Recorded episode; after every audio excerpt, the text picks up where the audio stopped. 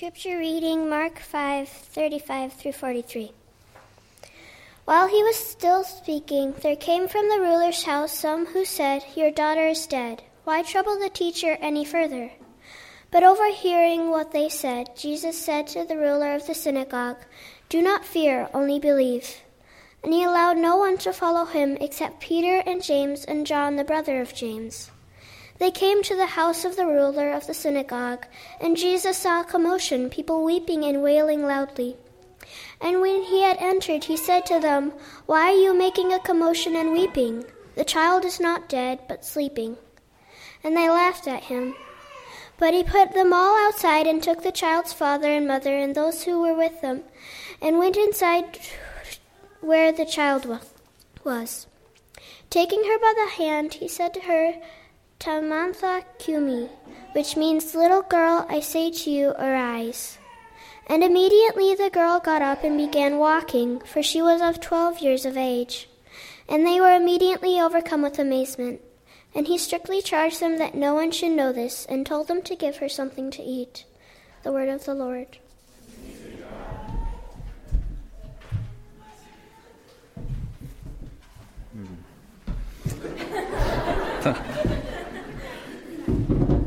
Welcome, everyone, to the Painted Door. If you're new, my name is Mark. I'm one of the pastors here, and this is a special Sunday, as I'm sure you've noticed. It's Children's Sunday. Caitlin mentioned that we are planning to do this on every fifth Sunday going forward. Uh, that means probably about five times a year, which is great, so we'll get better at it and figure out how to do this. And the purpose is not so much to give our children's workers a break, though they certainly deserve that uh, the purpose is really focused on these little ones who are sitting here in the front row. We have a likely scenario playing out over the course of our near future, which is that the number of small people in our congregation is going to grow.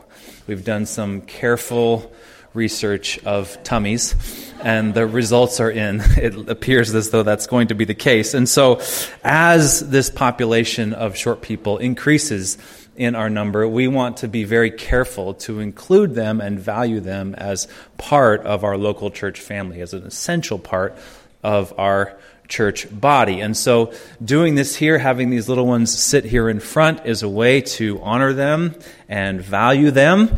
Also, it's very good for you all to learn how to receive God's word through preaching. Uh, which is a normal part of the Christian life and a very important thing to learn as you all will be transitioning soon from the children's rooms into this main room for the teaching portion uh, of our service. So it's good to get used to hearing preaching and get ready for that. So I'm going to try and preach directly to you all. Lastly, the purpose of this is for all of us to see that the same gospel nourishes every one of us, nourishes every believer, no matter the size, no matter our age. And so um, that's the thinking behind it. And so, little ones, I have an important task for you as we begin. I need each one of you to think of a secret. Can you think of a secret that you know? It could be a secret about what you had for breakfast. Maybe you stole an extra piece of bacon when dad wasn't looking. Or it could be a secret about your parents. Maybe you caught them kissing in the kitchen,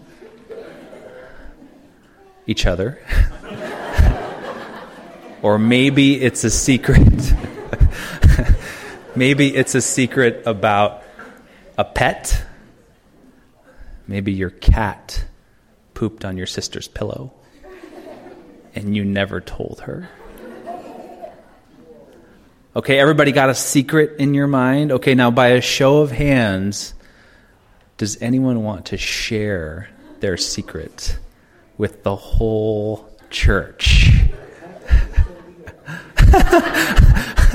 Come on, I thought the most fun thing about secrets was telling them, isn't it? Isn't that the most fun thing about secrets?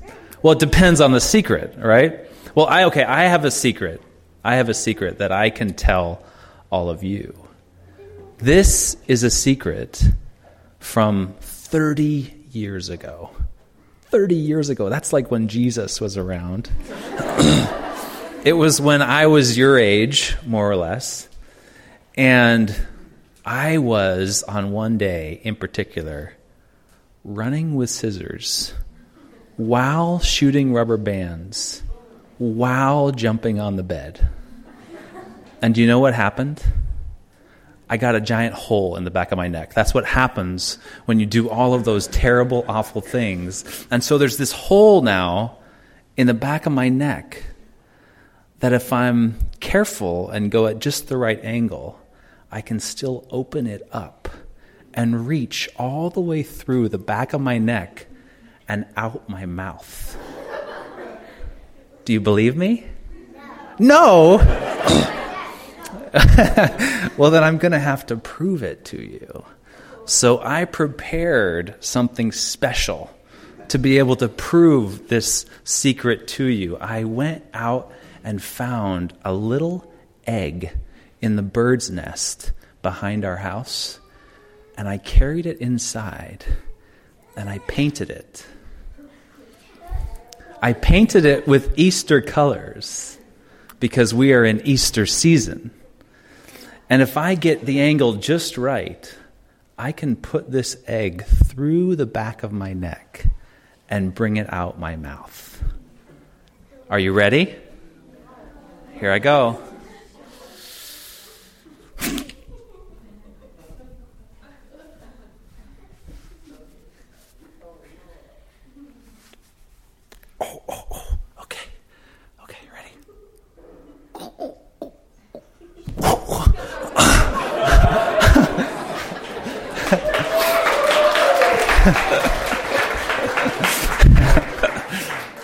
Thank you, boys. That's my secret. Secrets are very fun to tell, but there are some secrets, there are some secrets that are better left untold. There are some secrets that have to stay secrets because some secrets could hurt someone. Right? Some secrets maybe could hurt someone's feelings. Like the other day, my family's littlest person, he goes by the name of Bodie. he decided to share a secret with us. And this was a secret about how we all rank in his love order. and so he started by saying, the lowest on the rank is Dexter, our dog, which we were all very relieved to hear. But then slightly above Dexter was rock climbing, which, you know, he threw that in there. Our family goes rock climbing from time to time. Then it was Micah. Sorry, bud. Then it was Avery. Then it was Fiona. Oh, it was Fiona before Avery? Okay. Then it was then it was mom. Then it was dad. then it was Bodie. and then it was Oz. Which I'm sure the divulging of that secret is very happy news for Oz. But Oz, contrary to what he believes and where he regularly plays, is not a member of our family. so imagine how that made Bodie's mom feel, who was fourth on the list. Fourth, your own mother, Bodie. Some secrets are better left untold. Some secrets are good to keep as secrets. And do you know who had a secret that he needed to keep as a secret? Jesus. Did you know that? See, Jesus was God, but when he came down from heaven to the earth, he didn't want anyone to know that for a while. He wanted to keep it a secret that he was God. That's a pretty hard secret to keep, isn't it? If you were God, just try to play along. If you were God, do you think you'd be able to keep that secret? That would be so hard, right? Jesus had power. He had special power. He could turn water into wine. So it's likely that he could turn water into ice cream too. If you had the power to turn water into ice cream, do you think that you'd be able to keep that secret that you were God? No. This was a very, very difficult secret to keep. And on top of that, Jesus could do other things too. He could heal people who were sick. So if you're able to heal people who are sick, wouldn't you go around healing everyone who was sick? P- perhaps. Perhaps. Some of the kinder people in the front row were an emphatic yes. My son was a maybe. So for Jesus, it was a yes. And so he went around healing people who were sick. Now it became very difficult to keep a secret that he was God when he was healing all these people who were sick. And one day, a man came to him, a man named Jairus, and he threw himself at the feet of Jesus. And he said, Jesus, will you come heal my little baby girl? My little daughter. She's 12 years old and she's very sick. Will you come heal her? Now, Jairus was a very important man in his town. He was one of the pastors of his town. And so for him to throw himself at the feet of Jesus in that way, to be embarrassed in that way, that was a big deal. He really wanted Jesus to come and heal his little girl. And so Jesus said, Yes, I will come with you. And they began to make their way to Jairus' house where this sick little girl lived. But as they were going, a woman in the crowd snuck up behind Jesus and touched his robe. She'd been sick for many, many years, and she believed that if she could touch the robe of Jesus, she would be made well. And she was right.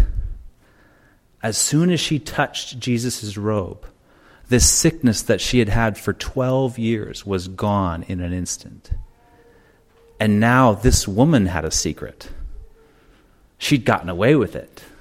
No one had seen her touch Jesus' robe, and now she was well, and she began to slink away quietly in the crowd. But Jesus had felt the power of healing go out of him. And so he asked, Who touched me? And the woman was caught and she came clean. And she admitted, It was me. It was I who touched you. And she came and threw herself at the feet of Jesus and pleaded for mercy, just like Jairus. She wanted so much to be healed. She wanted so much to be rid of this disease. She was pleading with Jesus to uphold her healing, to uphold her health, to keep her healthy and strong.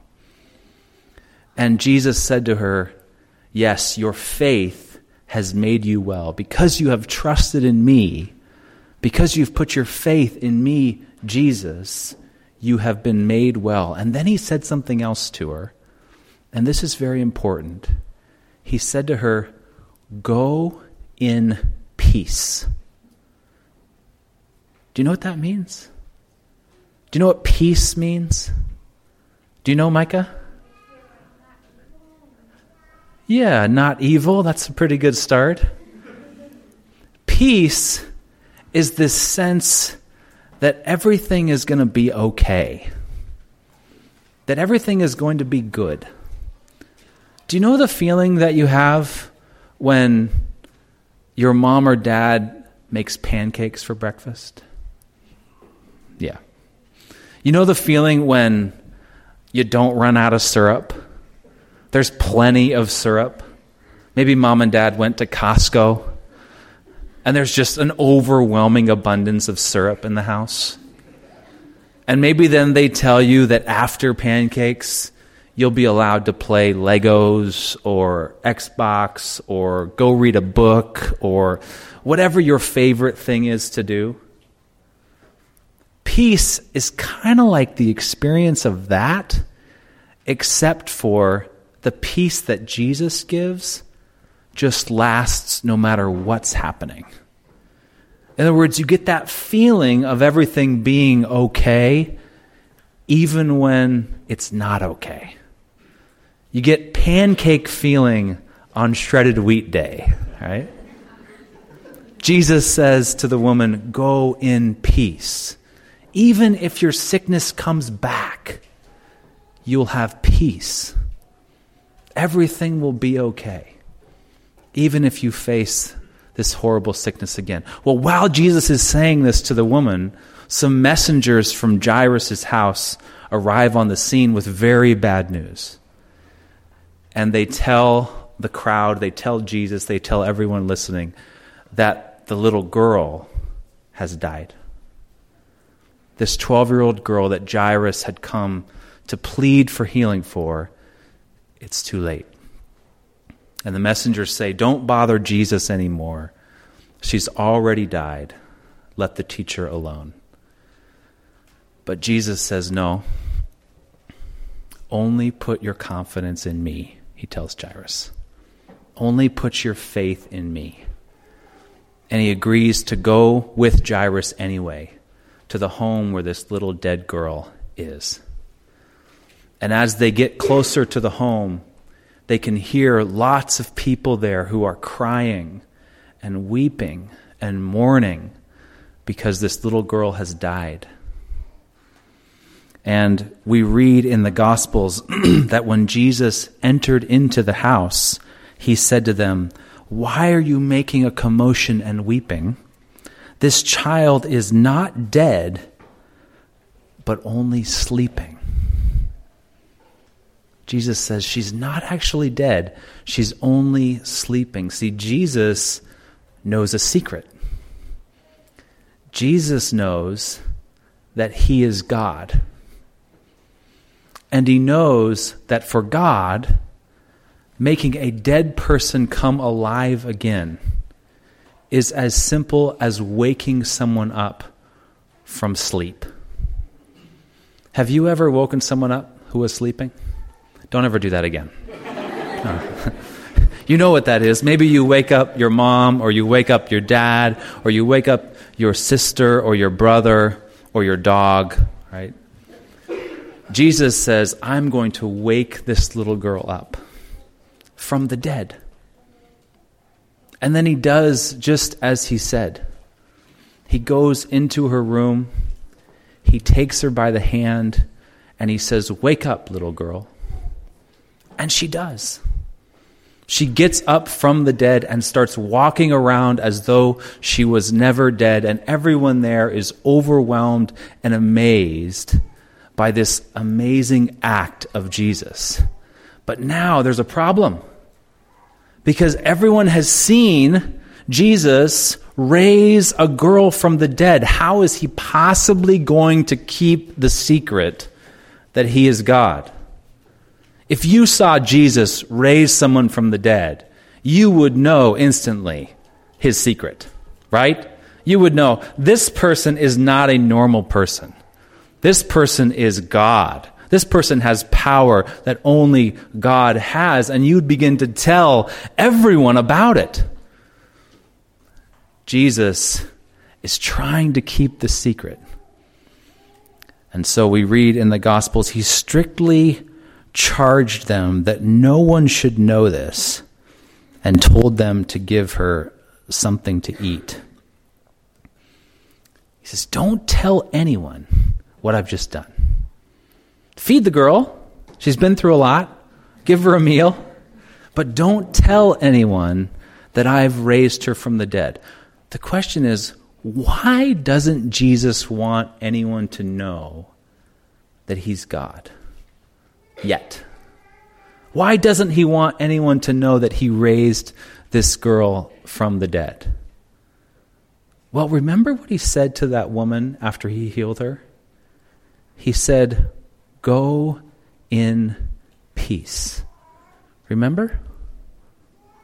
If word starts to get out that Jesus is the sort of person who can heal the sick and even raise the dead, then everyone from miles around is going to flock to Jesus to get their healing, to get their resurrection. But listen to this this is very important. Jesus didn't come to the earth to heal people who are sick. He came to the earth to give everyone peace. Do you understand the difference? Remember, peace is something that you can have even when you're sick. Peace is something you can have even when you die, even when you're dying. Jesus actually came to the earth himself to die. He came to show us that his peace is stronger even than death. That when he is going to die, he can still have peace. He can still have that sense that everything is okay, that he is safe even when he's dying, that he's safe even when he's sick. This is the great secret of Jesus that he's not a savior who rescues us from being sick. Who wants to get sick? Anyone want to get sick? No. Who's going to get sick? Anyone going to get sick? Yeah, probably. Sorry, mom. We all get sick at some point. Jesus didn't come to save us from getting sick. He didn't come to save us from having to go through the experience of dying, but He did come to give us peace through all those things. We can know that Jesus is with us no matter how hard life gets. You belong to Jesus. You are his little children, and he will never leave you. Let's pray. Father, we thank you for these children. We thank you for the gift that they are to our individual families and our collective church family. And we pray your blessing and protection over them. We pray that you would minister the life of your Son to them as they sang, and that you would fill them with your Spirit, that you would give them your peace, that they would live life in the confidence of faith, knowing that you are with them and that you hold them in your hand. We ask it in Christ's name. Amen.